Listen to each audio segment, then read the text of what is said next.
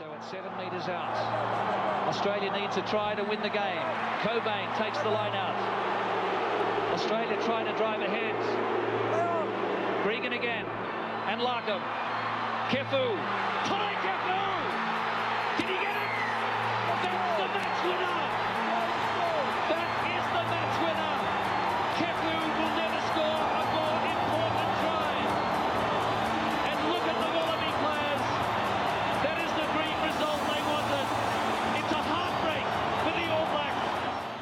Hello, everyone, and welcome back to the last episode of the Running Rugby podcast for 2022. Got Leo and Toby with me. Boys, are you happy or sad to see the end of the rugby season in 2022? How, how's your overall feeling? I think I'm a bit relieved.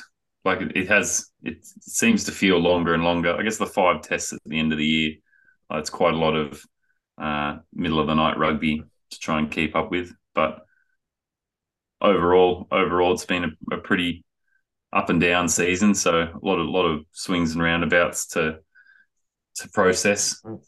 Time for time for a bit of quiet time, bit of preseason.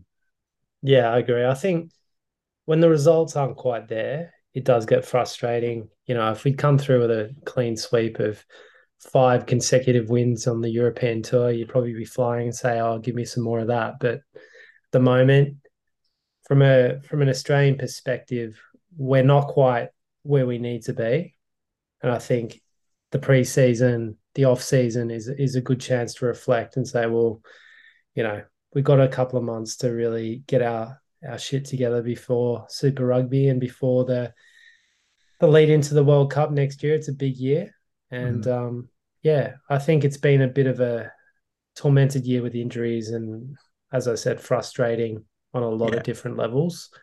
But there are signs there. I think some people are more bullish than others on how we're going to lead into next year's World Cup.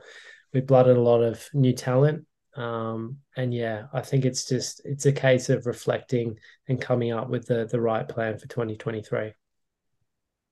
So we've got two games to quickly go over. It's been a little bit of time. We've been a bit delayed getting this last one together. No one wanted it to end.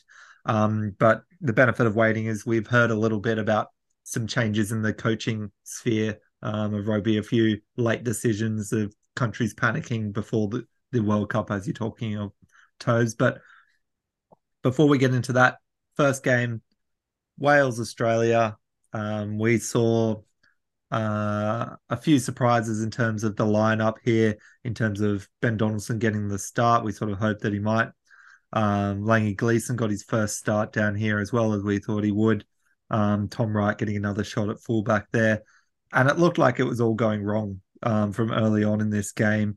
We had the the Welsh coming out hard, um, getting a few early points. Jac Morgan, their six, seems to be a bit of a rising star. Got a double the week before this and got another double in this game.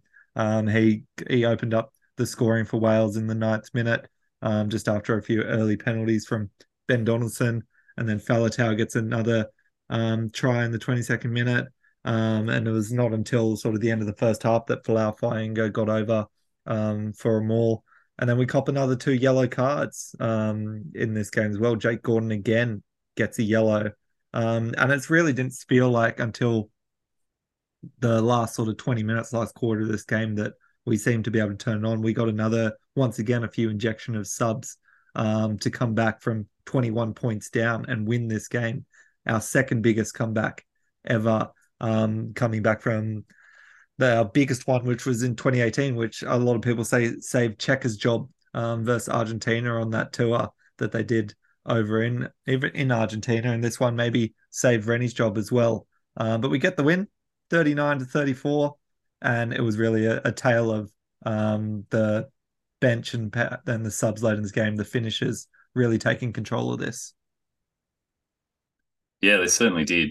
Um, the the impact of some of our starters was felt like the people will have seen in the highlights that Langi Gleeson hit on uh, Josh Adams taking the high ball. Just that, that- I mean, that's I slowly look at that and I'm like, that's timed to perfection.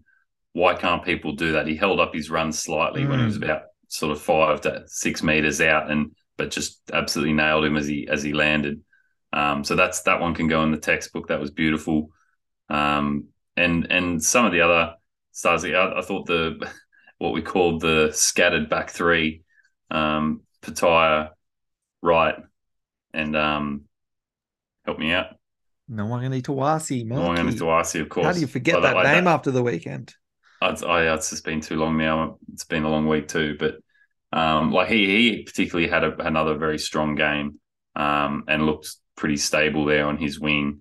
Used his size to good effect. Um, but yeah, it was definitely the bench coming on late. After I, I, thought actually just back to the cards, like the second card, we got that yellow card, um, having been warned in the first half anymore, and someone's going to go first penalty in the second half, yellow card. It was with very a jarring. On, with a new prop on the field as well. Yeah, like, like it's wasn't expected. I guess I, I don't think many referees and, maybe we've criticized it before. I don't know, but I don't feel like it that, that they usually let it, let it kind of reset somewhat after the half. Everyone straightens everything out, and you give them another warning. But that that was a bit tough because yeah, two guys off the field, and that just slowed our recovery in the second half.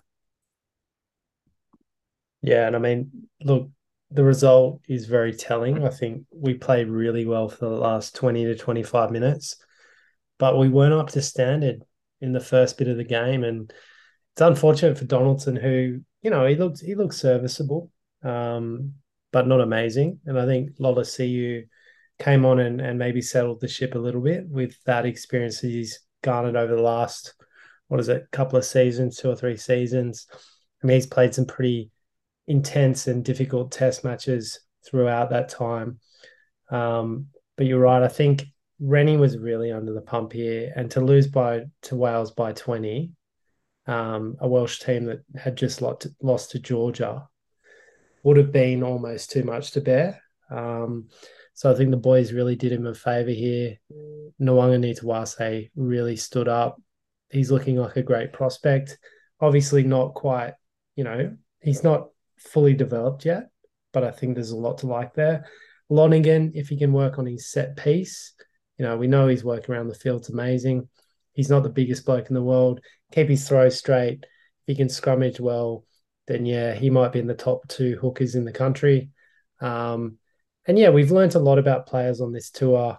Um, you know, I would like to think that Fraser McReight could take his game to the next level. I think Pete Samu at times as well probably needs to work on his consistency. Um, Pete Samu needs to the start. Yeah, look, there was there were I was listening to another podcast and they were talking about the fact that even though you tend to notice Pete Samu during these games where he's performing well, his work rate is just not even mm. comparable to someone like Michael Hooper. So it's a different type of play that you're getting if you're putting him there in the seven role. And maybe he's excelling at those times where he's taking intercept doing that sort of ridiculous play down the line or, uh, you know a special pilfer but in terms of hitting rocks and really keeping his work rate up um, someone like hoops is really outperforming outperforming him in those areas and with, with the whole uh, philosophy from Rennie, a lot, a lot of the pre-match talk, we want to start fast, big first 20, try and get some points on, try and get some pressure on. Like how many times did we deliver on that this season? Very, very few, right? That was the thing that we kept hearing and we we never saw it. We were always under Second pressure early. Yeah, I mean, in some instances we were we were doing well, but I don't think we ever quite got the points on. And and we mm. we've talked previous weeks, people making stupid mistakes. People like you have twelve phases in, you're really pressuring the opposition. You're down in their quarter, and then someone comes in the side of the ruck. Someone drives past the ruck too far and gets a dumb penalty. We had a bunch of those sorts of things that killed momentum and we never recovered. So if the philosophy for this team is like high intensity attack, attack, get those points on early, um, Samu maybe is the right um, player for that because he's kind of got a bit more of that breakout X factor to him. But I do wonder if when that failed, we actually showed that we were very good at absorbing pressure, defending well, and outlasting, and that's why we became this sort of second half counter, counter and um and outlast type of team. And it it might just be because they focused a lot of on the defense and the conditioning. the combination of players we've got, maybe we are more of a absorb the pressure, bend don't break, and then once the other team has sort of run out of options and starting to get a bit um, unhappy that they haven't put points on, then you can start to build back against them. But that seemed to be our, our story, even though it wasn't the plan. Maybe we're better suited to that approach. Yeah, it's interesting. I think what factors into that is the fact that Rennie has these guys playing for him. He has the belief well instilled in the systems that he's put out, and you know, guys aren't giving up in the latter stages of games. They're playing through. Yeah. They're continuing to to really push themselves, mm. um, which to be fair, under someone like Cheika, I think was almost the opposite. Like you'd have that real sort of. We were never um, really an 80 minute know, team under Cheika, were we? Yeah, you'd have bursts of perfection, bursts of amazing play, but we would tail off almost at the end of halves. You know, towards the end of the game, we'd switch off. It's almost the opposite with Rennie. Um, and that's why I think a lot of people have hopes that we can turn this ship around completely and and be competitive with the top three or four sides in the world because we we do have the conditioning. If we can work out the injury front, we do have the belief. It's just about performing and not making those critical errors at key times. Um, so I think it's almost small tweaks, and and we'll get there. There is part of me that just wants to see what what our attack looks like when we you put on some of these ultimately dynamic sort of forwards like Larry talking about Samu. If we had a healthy Taniela with a Nos Lonergan, and then you have like a Will Skelton and Nick Frost on the field as well. Gus Bell. You have, you have like these these ultra dynamic forwards that are all good at hand-eye coordination, happy to throw the pass and see where there's a gap, and are willing to take on the line if needed to. I think it'd be an amazing thing.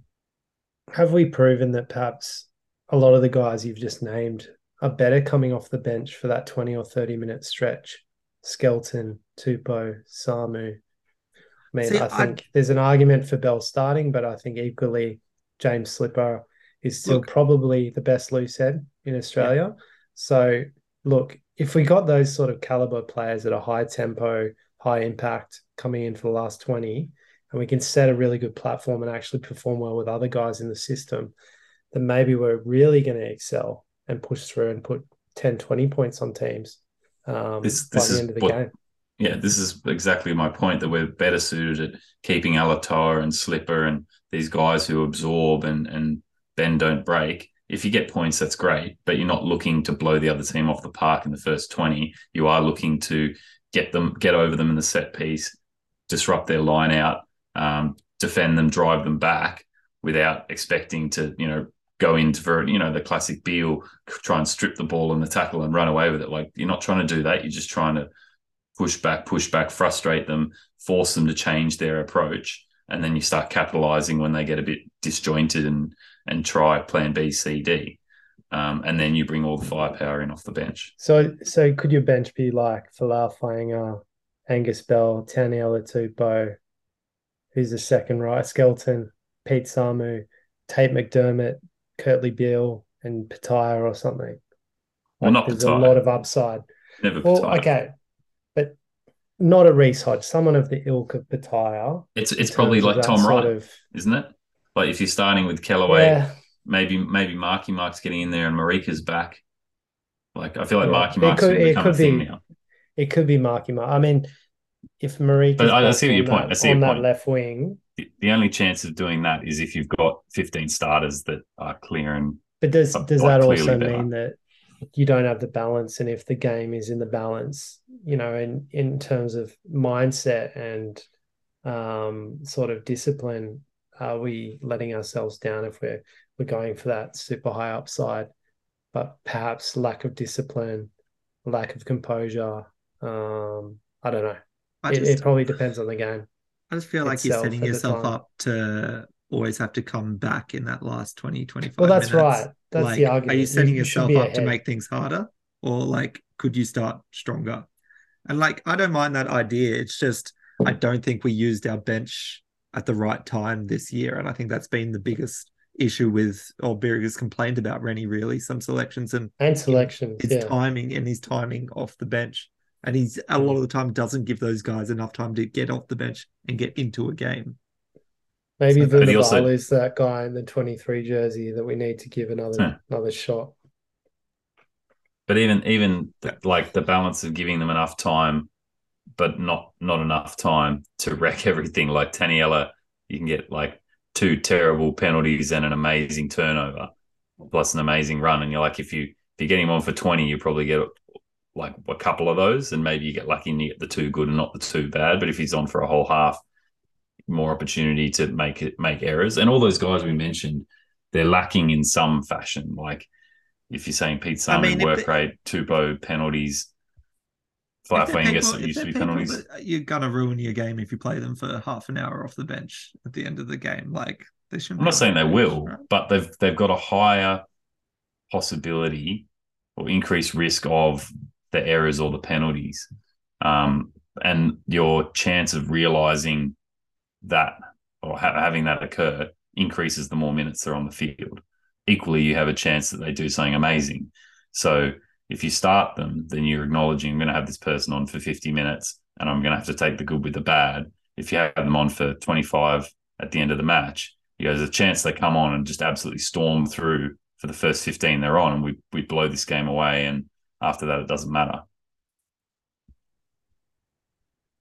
I think you just got to pick your best 15 you want to mix. Like, you don't want to leave yourself with a bunch of just kind of grinders like, um, you know, Slipper, Slipper and Well- Alatoa are kind of that mold that, you know, they're, they're high work rate.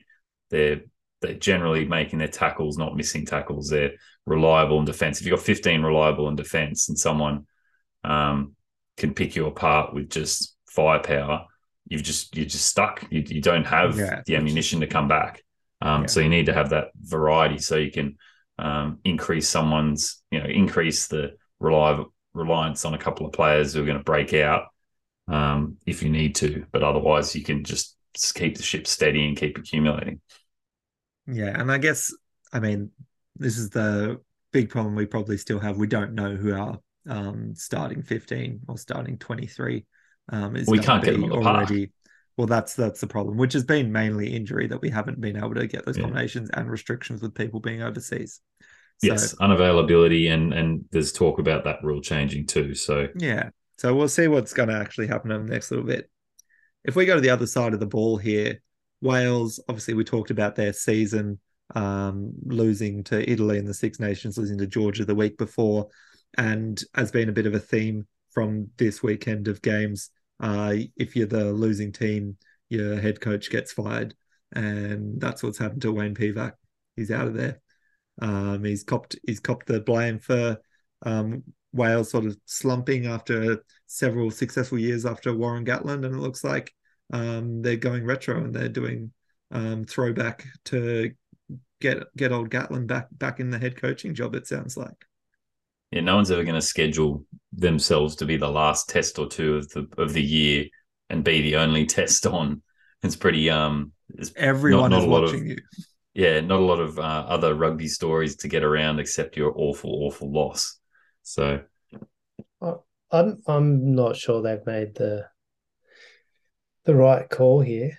Um, you know, how much can you really blame the coach for a side's lap lapse in concentration in the last 20 of a game? You know, They lost Anscombe too. Georgia. Yeah, there was a few things going against them, and they do kind of remind me of the Wallabies at this point in time. You know, they've got they've got their flaws. They've also got a fair bit of potential there too. Um, as we talked about before, Pivac's trying to play in a certain way, and it does mean that there there is sort of those fragilities there. Um, Gatland will probably come back in, shore things up in defence, um, put forward a pretty basic game plan in attack, and just really plug away at these defensive lines um, high number of phases and just take the penalty where needed. And maybe they will get more results. But from a long term perspective and from a World Cup success perspective, will that really be something that's going to improve their chances? I It's I like- don't think so. Definite will make the quarterfinals under him, but probably Yeah, that's almost their ceiling, as Yeah. opposed to maybe Pivac's is like either out of the group stages, but you could potentially get to the semis, sort of thing. If You, if Absolutely. you get it right. Absolutely. And I think from a Wallabies perspective, given we have them in our group, in our pool, the World Cup, you know, we've got them and, and Fiji Yeah. as as our primary Georgia. Competition. And Georgia, that's, that's not. I mean, lovely, and Portugal. But at the same time, I think, um, you know, this now gives us a real opportunity to top the pool and have a real soft run into the semi-finals. So, from a Wallabies fans' perspective, you probably got to like this move a fair bit on behalf of Wales. Um, you know, they they'll be thinking towards the Six Nations and and try and make some quick tweaks and hopefully be competitive in that. But you got to you got to think, look, this is the long term um, potential of this team perhaps suffering um, over the next couple of years and, and going back to something that worked maybe five, six years ago. Um, you know, the rugby landscapes changed significantly. And I think Gatland didn't have much much of a success um, success kind of influence at the Chiefs. So is it going to be any different coming back into an international team? I think not. Mm. It'll be interesting to watch how that sort of changes and how he instills his own sort of attitude back into that team. The other game on the weekend, South Africa, England. Um, look, South Africa were on top of this game pretty much the entirety of it. Um, England only getting a late try um, in the 71st minute to Henry Slade, otherwise could only accumulate two um, penalty goals in it. Um, probably the, the big name. And one of the other big names uh, we talk about sort of Mark Nwangani sticking out in this sort of tour as a bit of a breakout player. Um, Kurt-Lee Arendse for South Africa as well. Um, very much in the mold of a Cheslin Kolbe and had a try sort of very similar to his um, his try coming out of the World Cup, stepping around sort of just the final players and just beating them out and out for pace. Um, but South Africa, despite copying a red card late in this game, uh, Thomas du Toit, uh, they just looked like they were in control. And once again, they sounds like they they've sent their opposition's head coach packing Eddie Jones. They must be keeping their guys in some sort of special chamber between games, like these these older guys aging out, and they're just managing to keep them fresh enough to keep pulling these upsets. And if they stretch it into um, 2023 and and only have new a couple of new guys like Arendse, um, they'll be doing pretty well because it's still I don't know what is it. It's at least half of the the World Cup winning squad from four years ago that we were already talking about were old. Or Yeah. like an average age were quite old. So, um, I mean, I'm I'm happy with the result. Um, I don't mind South Africa beating England, to be honest, especially when it um, stirs up their press and generates this kind of um, distraction. But credit to them that that they have started blooding a few new people, and Arendse looks just like yeah, just a really dynamic, agile, um, challenging guy who wrong foot anyone. I think it was a Marcus Smith. He just like completely put on his butt. It This had no answer to that. Embarrassing. Yeah, but I mean, uh, to be honest, I mean, I no, I can't think of anyone who would have from that flat-footed position had any chance. You'd want to th- be two I thought you were going tall to say, and a long you know, to be honest, I don't think I could have done any better. So let's not be too harsh on no, Marcus No, I it's- mean, if I uh, if I think I could do any better than No, that, I'm kidding myself. Marcus Marcus Smith's a twat. Let's be honest. he loves himself. Rough. He's a Do you Okay, how much, how many glasses Callaway- of that red wine have you had? just just the one.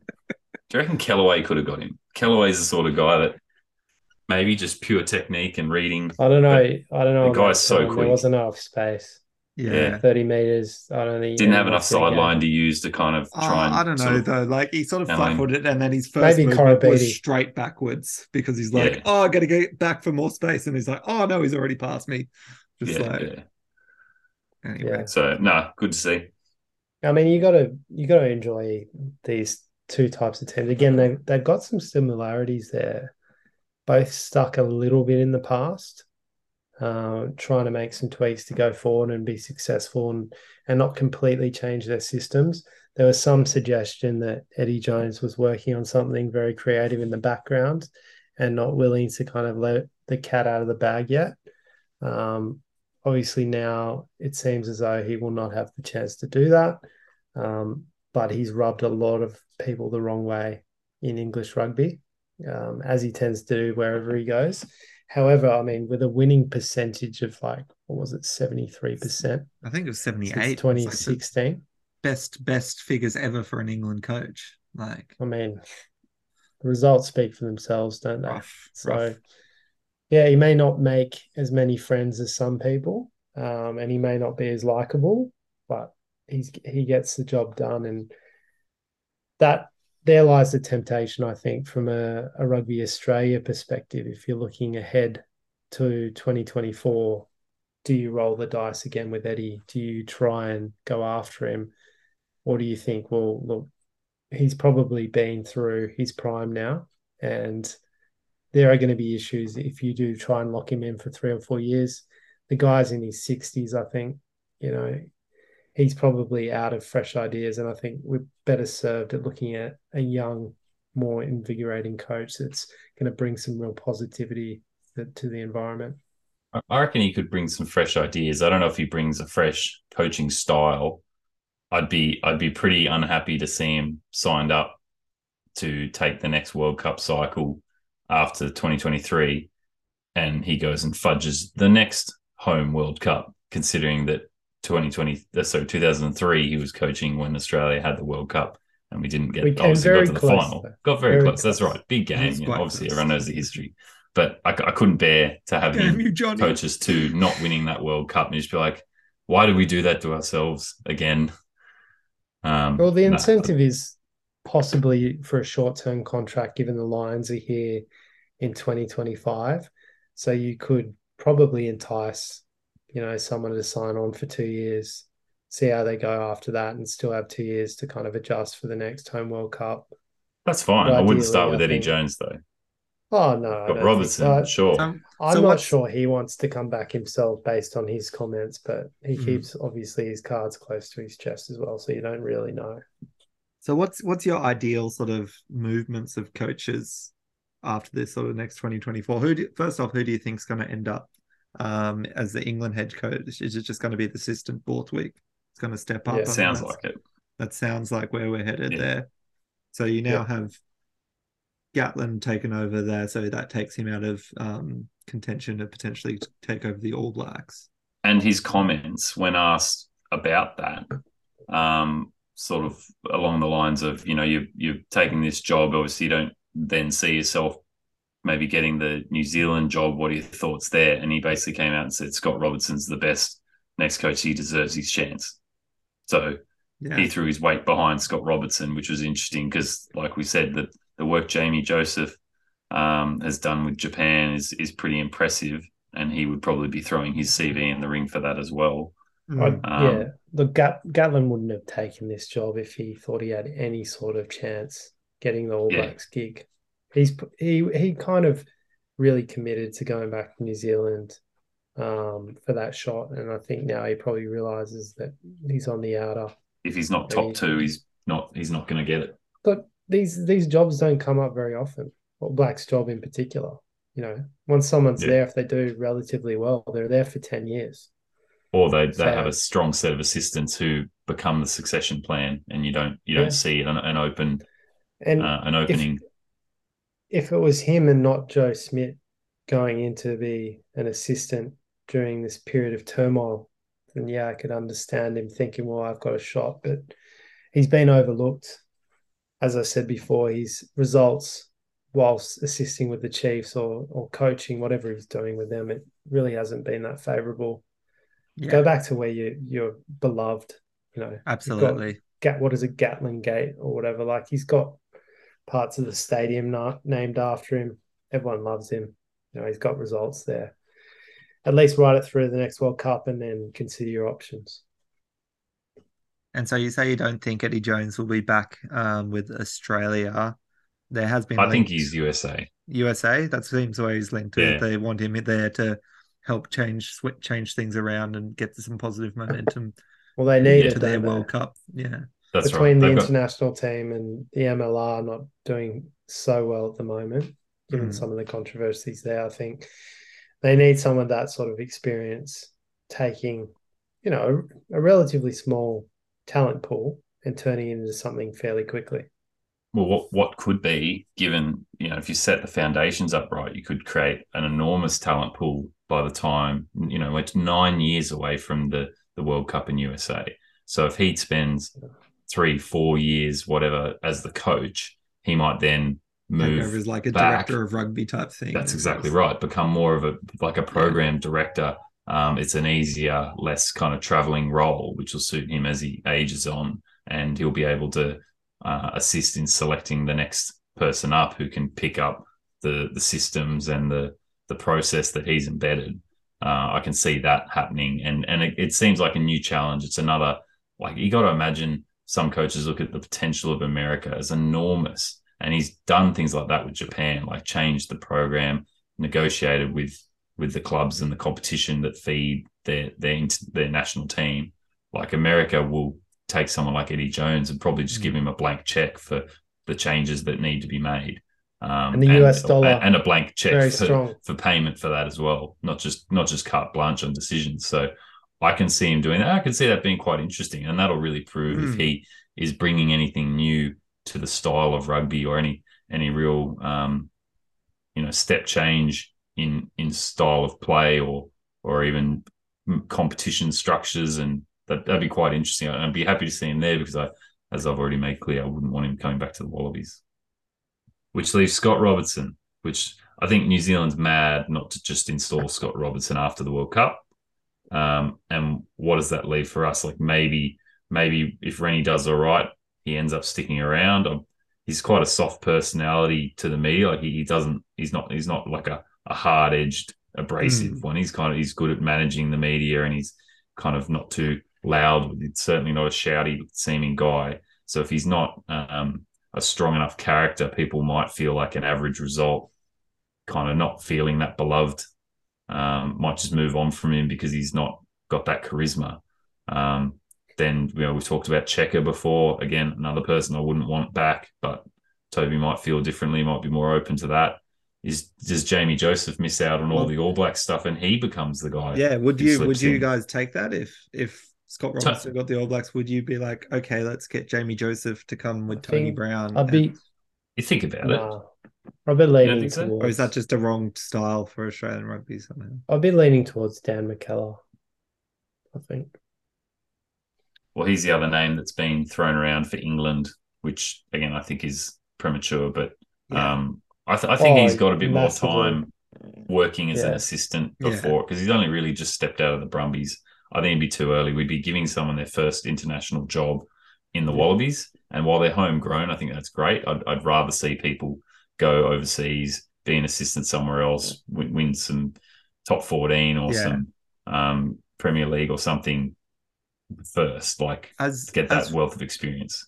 as we're prone to do, we always try and I think push people in a little bit too fast, whether it's players or coaches. Yeah, trying And to I find can- a I can diamond in see- the rough. I can see us finishing this next super system, uh, super season, and people are going to be talking about Darren Coleman should be the next Wallabies coach, and Simon Cron has a successful Darren- season with the Darren. Force, and they'll be like, "It's ready, it's time, let's get him in." Yeah, So it's, and it is for the for the Australian World Cup. cycle. So back having an. Eh? Australian in, in charge Yeah, for Larkham. the home World Cup, that's probably somewhat appealing too. yeah, But you know, how many how many grand Australian successful coaches do we have overseas aside from Cheika in inverted commas and Eddie Andy Jones? Andy Friend at Connacht. There's not that many, I don't think, Yeah, in the that's right. top job. But look, I think I think based on what Ge- Georgina's writing in SMH, I think there's a chance we get Scotty Robertson. I think if, And- if New Zealand's too stupid to to put him on, absolutely, Well, and I'd be it'd happy be with so that. funny It- to take take huge him potential them. for Robbie Deans' situation where we think he's going to be sensational and he's just not. But I, I don't think that's going to happen again. Yeah, well, I think he's he's got the personality in a different sense to galvanize the team. Um, he's known as a guy that hangs out with the players. He's He's, he's coach, really right? yeah, he's a players coach.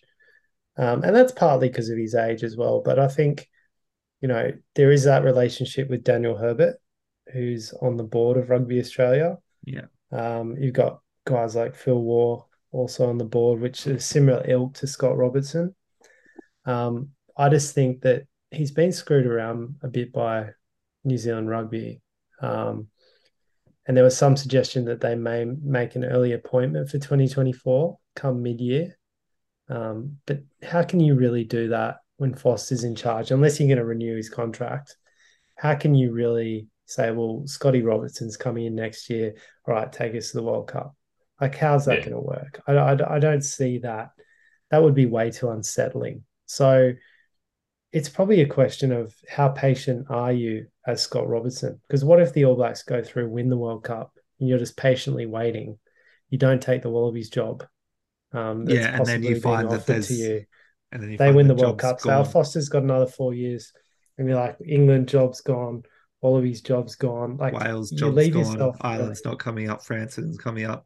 You then you, then it's yeah. Scotland probably because Townsend's out after 2023. Well, yeah, and he has been linked with that, but I don't and know. I don't how know much, how, how much is he going to be able to do with that sort of Scotland team? You saw what Vern Cotter had to deal with. You know, I got some success there, but really, you want those top line teams. You want to you want a Wallabies. I think personally, I think the Wallabies potentially will really start climbing the world rankings the next few years. You know, you want New Zealand, you want an England job, you want those high paying jobs, yeah. um, high profile.